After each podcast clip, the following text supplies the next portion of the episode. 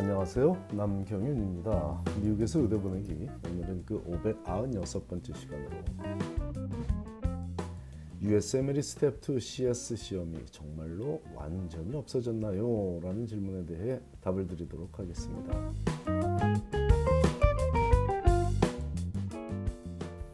결론부터 말하자면 네, 그 말이 맞습니다.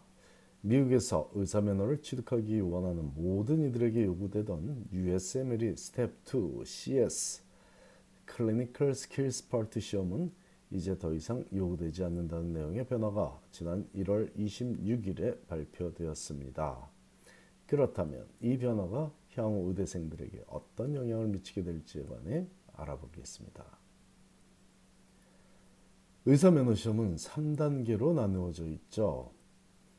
의대 2학년이 끝나기 전에 대다수의 의대생들이 치르는 스텝 1 시험이 있고 의대를 졸업하기 이전에만 보면 되지만 현실적으로는 residency matching의 원서를 낼 즈음에 치르는 두 종류의 스텝 2 시험들이 있었고 레지던트로 수련을 받는 중에 치르는 스텝 3 시험이 바로 그 3단계들인데 이 중 스텝 2는 CK와 CS 즉 Clinical Knowledge를 측정하는 필기 시험과 Clinical Skills를 측정하는 실험 실습 아니 실험이 아니라 실습 시험으로 나뉘어져 있어 왔는데 이번에 실습 실험인 실습 시험인 CS 파트 즉 Clinical Skills 파트가 완전히 시험 목록에서 사라지게 된 것이죠. 의대생들은 기뻐할 일인데 그 가장 큰 이유는 비싼 시험 비용과 제한된 시험 장소로 인한 여행 경비 지출을 안 해도 된다는 점일 것입니다. 같은 의사 면허 시험 중에도 가장 비싼 스텝 2 CS는 1,300불이 드는데 스텝 1이나 스텝 2 CK의 경우는 각각 645불이 드니 스텝 2 CS는 2배 이상 비싼 시험이고 실습 시험을 관장해야 하니 원하는 시간에 시험을 볼 수 있는 장소를 찾는 것도 쉽지 않아 어떤 경우는 동부에서 서부로 시험을 보러 여행을 해야만 하는 경우도 있어 왔습니다. 의대를 졸업하기 이전에만 보면 될 듯이 얘기하고 있지만 원하는 레지던시 프로그램의 랭킹을 전하기 이전에 CS 시험 성적이 들어가야만 하는 것이 현실이었으므로 시간에 쫓기며 시험장을 찾아 먼 길을 다녀오는 일이 흔한 일이었다는 거죠. 패스만 하면 되는 이 CS 시험 성적을 받는 것이 만일 어려웠다면 의대생들이 더욱 반겼겠지만 사실 이 시험을 패스 못하는 의대 4학년생은 거의 없었으니 의대생들의 입장에서 부담감에서 해방되는 생각보다는 귀찮은 형식적이고 돈 많이 드는 과정이 없어졌다는 점에 대한 안도감이 더 크리라고 봅니다. 물론 모두에게 해당되는 얘기는 아니고 한인 학생을 비롯한 일부 유학생 의대생들은 영어 발음에 자신이 없어서 이 CS 시험이 무척 부담, 부담스럽게 느꼈다고도 하지만 어쨌든 형식적인 시험으로 치부되던 시험이 소멸했으니 이는 반가운 소식이며 코로나 바이러스가 야기한 몇 안 되는 긍정적인 변화입니다. 팬데믹 초기 단계인 2020년 작년 5월 말부터 시험이 취소되었다가 취소되었는데 1년간 혹은 18개월간 연기한다고 발표가 되었고 되었었으나 현재도 상황이 썩 좋지는 않다는 점과 이전부터 CS 시험을 폐지하자는 의견이 있어 왔으므로 2021년 1월 26일부로 폐지하겠다는 결정이 내려져서 공식적으로 발표되었으니 앞으로는 의대 4학년 학생들이 조금은 홀가분하게 레지던시 매칭 인터뷰에 임할 수 있게 되었습니다. CS 시험 폐지로는 지난 2015년경인 거예요 아마 고즈음에 하버드 의대생들이 중심이 되어 어차피 모든 의대생들이 패스한 시험인데 그런 큰 비용과 시간을 투자해서 볼 의미가 없다는 주장을 한 것에서 기인합니다.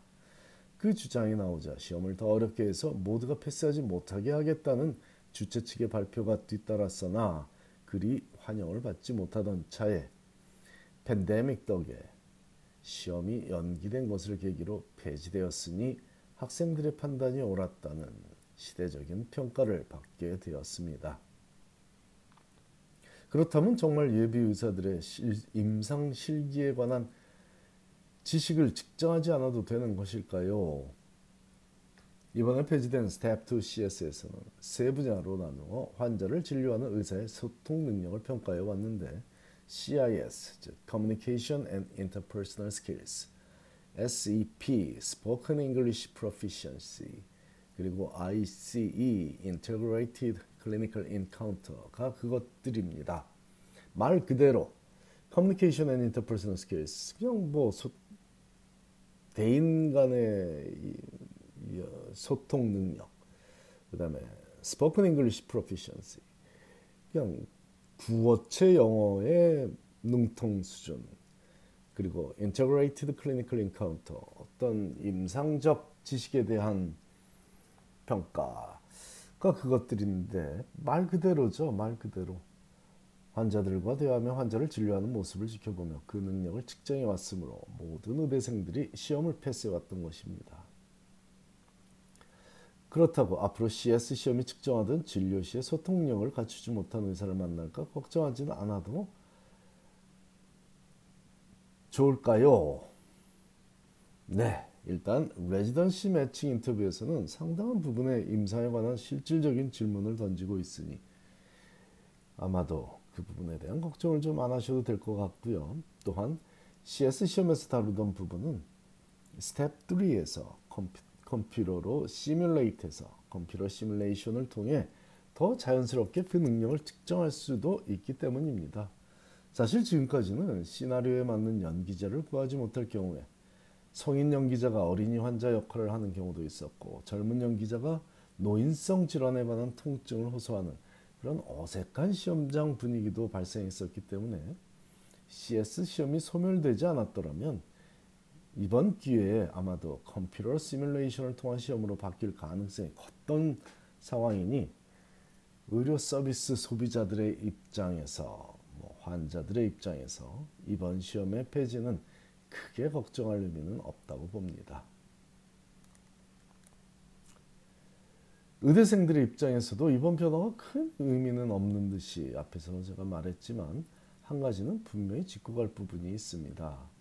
이미 스텝 1 시험이 Pass Fail로 바뀌는 상황에서 스텝 2 CS 시험도 없어졌으니 이제 스텝 2 CK라고 불리던 Clinical Knowledge 측정 시험의 중요도는 실질적으로 그리고 심리적으로도 그 비중이 절대적이 되어 버렸습니다. 스텝 3는 어차피 residency에 matching된 이후에 보는 시험이니 이제 residency matching을 잘 준비하는 요령 중에는 봉사 경험, 리더십 발휘 경력, 그리고 연구 실적과 함께 임상 지식이 너무나도 중요한 요소가 되었다는 점을 인지하고 이에 대비해야 하겠습니다. 그 대비책 중 가장 수월한 것은 premed 시절부터 병원 봉사나 shadowing 등을 통해 환자 진료를 간접적으로나마 경험하는 시간을 늘려야 하겠습니다. 의대생 시절에는 아무리 바빠도 free clinic에서 직접 환자들을 돌보는 봉사와 제3세계 의료 봉사에 참여하는 기회를 조금이라도 더 갖도록 노력한다면 책으로만 배운 학생들보다 높은 성적을 받아 원하는 residency 프로그램에 matching될 확률을 높일 수 있을 것입니다. 끝으로 영어 발음이 많이 안 좋은 학생이 의대에 가기를 원한다면 적어도 상대가 내 말을 알아듣는데 어려움이 없을 만큼 발음 교정을 하고 의대에 지원하기를 권합니다. 의사가 되고자 하는 학생들에게 의대는 목적지가 아니라 출발점입니다.